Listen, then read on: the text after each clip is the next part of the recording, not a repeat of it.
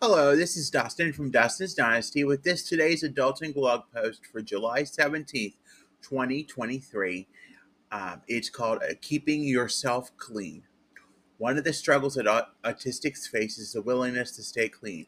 While this may not be the case in all autistic individuals, this does come to play for many and is quite the struggle and often requires subtle or persuasive message to take care of one's hygiene. Personal hygiene is something that I struggle with to this day. I would be lying if I said my personal hygiene was top par. It has gotten better, but there is always room for improvement. In addition to realizing at times that there is a necessary evil that must be taken, undertaken until days pass, it is of the utmost necessity it can be put off just because of my disregard or of interest in some cases, but not always though. There are times when I do become motivated to get clean for some for one reason or another because it is personally intriguing for me to do so. When I do, even though I it can sometimes be a struggle, I personally feel much better when I do something as simple as take a shower, put on a fresh set of clothes.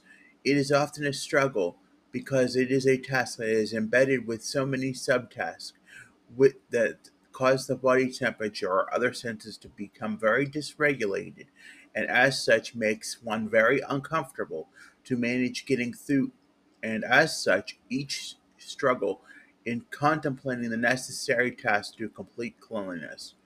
No one has ever told me plain out that I had an odor other than my immediate family, and I am grateful for being able to recognize the signs when it is necessary to take care of my personal hygiene.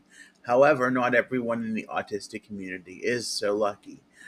Their sensitivity to the element of having to get themselves clean can be maybe more intense of, than the tolerance I have built myself up to withstanding them.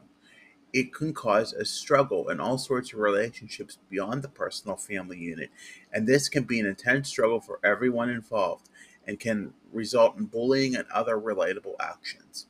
Yes, my parents have fought tooth me tooth and nail to on the fact of getting clean, including the times I had to personally shave my face in my late teen years, uh, t- checking to make sure I was clean. I was certainly embarrassed at the fact, even into adulthood, even especially at certain family celebrations, I had to be shaven by one of my parents because I struggled with this.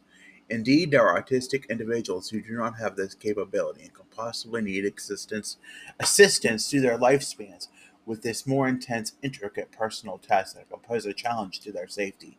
I do understand the fact that not everyone is at my level of understanding when it comes to the point of personal hygiene. But if there are things that you fe- can feel they can do on their own, then go for it and say what indeed they can do.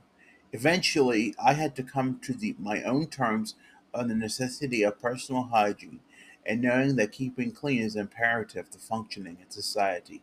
I had to accept that on my own, and I am responsible for my own upkeep, whether I like it or not. Personal hygiene is something I had to learn to muster the courage to withstand on my own so I could function in society and not become a menace to others in the spaces I occupy.